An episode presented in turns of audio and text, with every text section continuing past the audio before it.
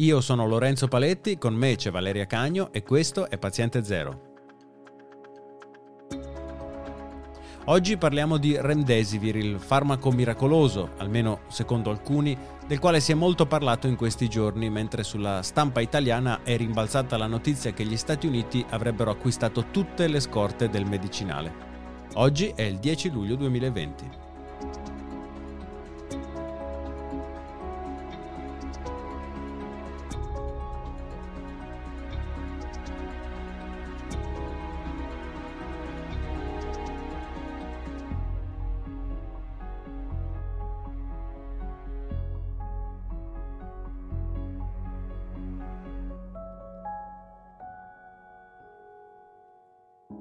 Ciao Valeria. Ciao. Mentre l'Agenzia Europea per il Farmaco stava valutando l'approvazione del famigerato Remdesivir anche nel nostro continente, gli Stati Uniti si sono accaparrati tutta la produzione di luglio e il 90% della produzione di agosto e settembre del medicinale. E il Dipartimento di Salute americano ha annunciato che saranno 500.000 i trattamenti distribuiti negli ospedali statunitensi, ciascuno contenente 6 fiale di Remdesivir. Ma Valeria, cos'è il Remdesivir e per cosa viene usato normalmente? Allora, il Remdesivir è un farmaco che in realtà non è autorizzato al commercio, cioè è stato sviluppato originariamente nel 2009 come farmaco per l'epatite C, eh, poi non ha mostrato i risultati sperati, ma per come è fatto, quindi di fatto mh, mm, mm, è un farmaco che mima una delle basi ehm, dell'RNA, quindi va a bloccare l'azione dell'enzima che copia l'RNA virale e l'epatite C è un virus RNA. Eh, il farmaco era disegnato per agire su epatite C, non ha mostrato la sua efficacia, però hanno detto ok, abbiamo questo, questo tipo di farmaco, potrebbe funzionare su altri virus.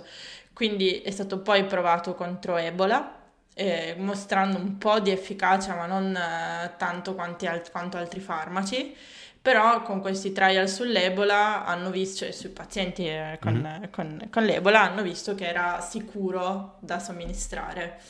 E da lì quindi avevano in mano questo farmaco che sapevano essere attivo contro diversi virus RNA. In realtà ci sono poi dei laboratori in America che, eh, negli Stati Uniti che hanno continuato a assaggiare, a, a vedere contro quali virus poteva essere attivo e da lì è emerso che molti coronavirus, se non praticamente tutti, eh, quindi molti virus della famiglia di coronavirus, sono inibiti dal remdesivir. Quindi blocca la polimerasi del virus, che, dei virus, che è quella che gli permette di fare tante copie del genoma e che è fondamentale per il ciclo replicativo del virus. E quindi la teoria è che per la, le stesse ragioni, siccome si è visto che funziona su altri coronavirus, mi aspetto che funzioni anche sul SARS-CoV-2. Esatto, quindi siamo partiti all'inizio dell'epidemia sapendo che funzionava contro SARS, funzionava contro MERS e eh, quindi altri due famosi della famiglia, ma anche contro quelli meno patogeni. E eh, quindi una delle prime cose che è stato fatto all'inizio, quando sono stati i primi casi, è stato provare a vedere se funzionava anche contro SARS-CoV-2. Così è stato, quindi una delle pub- prime pubblicazioni su Nature riporta l'attività del remdesivir in vitro. Eh, dopodiché eh, sono iniziati studi più, um, su modelli più complessi, quindi adesso, ad oggi, ci sono molti studi pubblicati sull'efficacia del remdesivir, ad esempio in, uh, in topi uh, oppure in um, non-human primates, in uh, scimmie. Mm-hmm diciamo così, in primati, eh, e effettivamente quello che vedono è che c'è un'attività di questo farmaco se viene dato all'inizio dell'infezione. L'altra cosa interessante di, di questo farmaco è che eh, di fatto sono usciti prima, in realtà è stato prima autorizzato all'uso sui pazienti e poi sono cominciati a uscire i dati in realtà sul, sul, sui modelli animali. Questo perché? Perché all'inizio dell'epidemia uno non sapeva cosa fare e eh, non appena hai un piccolo speranza che il farmaco funzioni, sai che è già stato dato sull'uomo e visto che non ha effetti tossici mm, massivi, anche se comunque degli effetti collaterali ci sono, uno ovviamente ci prova. Uh, in realtà i dati sull'uomo adesso ne abbiamo anche eh, e non sono così uh, straordinari quindi assolutamente non il farmaco mm. salvavita o che ci salverà tutti dal remdesivir. Questo in parte, guardando poi anche i risultati sui modelli animali, è legato al fatto che eh, bisognerebbe darlo proprio all'inizio dei sintomi, perché sappiamo che la fase acuta del virus, quindi la fase in cui il virus a fare i danni, è veramente quella iniziale, la prima settimana. Dopodiché iniziano a entrare in gioco tutti questi meccanismi di infiammazione eh, e di altri, altri deterioramento del, del del, diciamo, del funzionamento del corpo umano in cui il virus c'entra poco, quindi se io blocco la replicazione del virus il danno in parte è già stato fatto però anche nei pazienti gravi in realtà sono usciti dei dati di un trial eh, clinico controllato in cui non si vede un miglioramento, non si vede una riduzione significativa del numero di morti, ma si vede che comunque le persone che sono trattate con remdesivir ci mettono di meno a guarire, quindi c'è una, una breve, un, un tempo più breve di ospedalizzazione ma stiamo parlando di eh, tre giorni in meno, quindi non una, una cosa straordinaria, mettiamola così. E ciò nonostante gli Stati Uniti hanno scelto di fare questo acquisto massiccio di sostanzialmente tutte le fiale di rendesivir disponibili per i prossimi tre mesi e quindi l'hanno fatto sostanzialmente su, questi, su questa promessa di una riduzione del tempo di ospitalizzazione. Sì, quindi ora ovviamente abbiamo a disposizione questi dati, probabilmente dato in, in malati eh, più lievi e veramente all'inizio dei sintomi potenzialmente ci potrebbe essere un effetto più grande, però eh, è complicato perché tra l'altro è un farmaco che va dato per iniezione perché non è solubile, quindi non puoi prenderlo per via orale, quindi è anche difficile che all'inizio dei sintomi uno vada immediatamente in uno degli ospedali che ce l'ha a disposizione, che questi ti propongano un farmaco così caro, sapendo poi tutto il sistema delle assicurazioni private eh, negli Stati Uniti, quindi ci sono tutta poi una serie di problemi intorno eh, al, al, potenziale del farmaco. Ora la scelta degli Stati Uniti di, di acquistare tutte le dosi sa quasi più di, di, propaganda politica che di reale bisogno, perché poi l'altro farmaco che ad esempio sappiamo, almeno i, i trial clinici hanno mostrato funzionare, è il desametasone e quello lo producono tutti e non c'è un modo di dire ah ce l'abbiamo solo noi. Mm. Quindi eh, sì, sembra più, eh, più, più, una scelta politica che in realtà un, un effettivo... Mm bisogno di, di, accaparrarselo. E come dicevi tu, il prezzo, perché una fiala eh, di medicinale viene venduta a 520 dollari e con una scatola quindi viene a costare 3120 dollari. E, ed viene prodotto, da quello che ho capito, solo dalla Gilead, Gilead come si legge?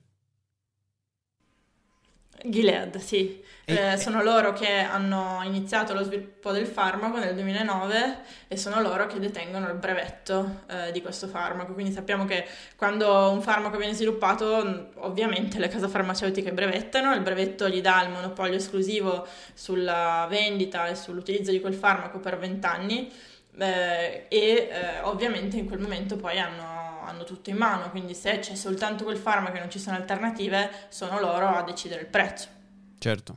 E eh, quindi il prezzo non è strettamente legato a quanto costa effettivamente produrre il farmaco. Questo in particolare. No, non, non è strettamente legato, cioè non è il costo de, del, del, reale sv- sintesi chimica e della distribuzione mm. di quel farmaco, della formulazione di quel farmaco. Però eh, quando uno sente questi prezzi enormi, poi magari dice ok, però per produrlo ti costa, adesso dico un numero a caso, 50 dollari perché mm. lo vende 3.000, perché in realtà quello che costa realmente tanto di uno sviluppo di un farmaco è tutto quello che sta prima, certo. cioè ovviamente c'è tutta una fase di sviluppo, di identificazione del farmaco, ma soprattutto quello che costa tantissimo sono un po' gli studi di, da una parte di tossicologia, di essere sicuri, quindi su animali modello, per essere sicuri che una volta che lo dai sull'uomo non hai effetti collaterali strani e sapere anche dove va nell'organismo, quindi vai eh, a misurare la distribuzione del farmaco nell'organismo per vedere che ad esempio non si accumuli in qualche organo in cui non dovrebbe andare, che poi può causare ad esempio tossicità cronica. E eh, l'altro aspetto estremamente estremamente caro sono poi i trial clinici. Quando noi diciamo un farmaco è in trial clinico, eh, tutte le persone che, sono, ehm, che partecipano a un trial clinico vengono pagate perché si stanno assumendo un rischio di prendere un farmaco che non è in commercio, quindi ci sta, però fare un trial clinico eh, ha un prezzo elevatissimo, quindi parliamo di milioni e milioni di, eh, di dollari o di euro per riuscire a sviluppare un farmaco.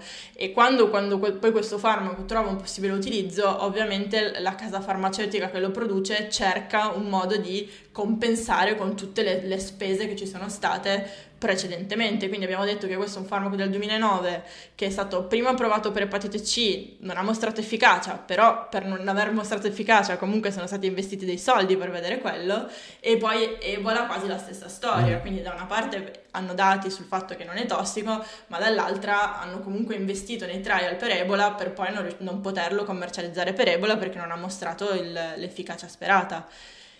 Quindi c- c'è sempre un mondo dietro e, e sicuramente le, le, case farmaceutiche sono delle organizzazioni for profit, quindi lo fanno perché ci guadagnano, eh, però mh, a volte si dimentica un po' di tutto quello che c'è dietro e del motivo per cui poi si arriva ad avere dei prezzi così elevati. Ah, comprensibile. Grazie mille. Grazie a te.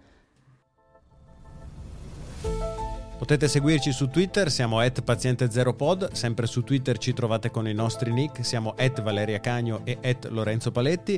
Se avete delle domande potete scriverci a info-paziente0.net o lasciarci un vocale su www.paziente0.net. Noi ci sentiamo al prossimo episodio di Paziente Zero.